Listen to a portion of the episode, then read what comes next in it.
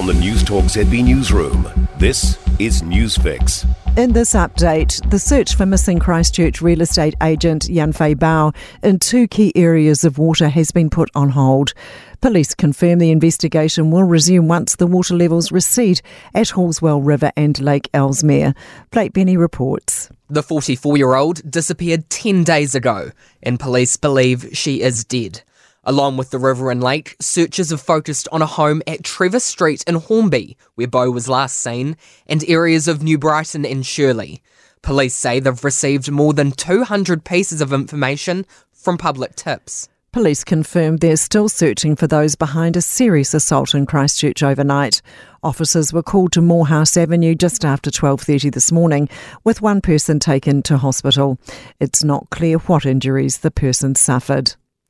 The first six safe areas around abortion services will be in place from late next month.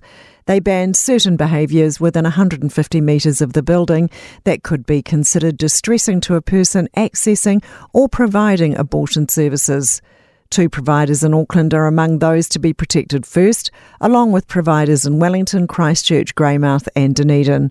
Abortion Law Reform Association President Alice Shepherd says this is wonderful news. It goes a long way to recognising that abortion is healthcare and people deserve dignity and privacy when accessing abortion services and providing abortion services. Taylor Swift's broken an unexpected seismic record while performing on her Eras tour.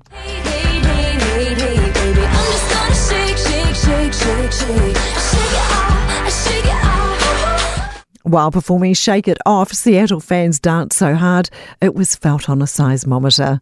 Their activity was equivalent to a 2.3 magnitude earthquake. That's news. In sport, the cricketers within the All Blacks camp are excited to be confronting Australia at one of world sport's great venues tonight. The Melbourne Cricket Ground is hosting the Bledisloe Cup and Rugby Championship clash. Halfback Aaron Smith says he's been blessed to play at some epic stadiums, and the MCG is right up there. Bit of a sports madman, and you know, playing at Wembley was very cool. You know, the opportunity this weekend to play at the G is pretty cool and very exciting, and um, yeah, it'd be just cool to see so many big test matches of cricket being played there. Defiant LIV Golf CEO Greg Norman is adamant the controversial breakaway league is here to stay.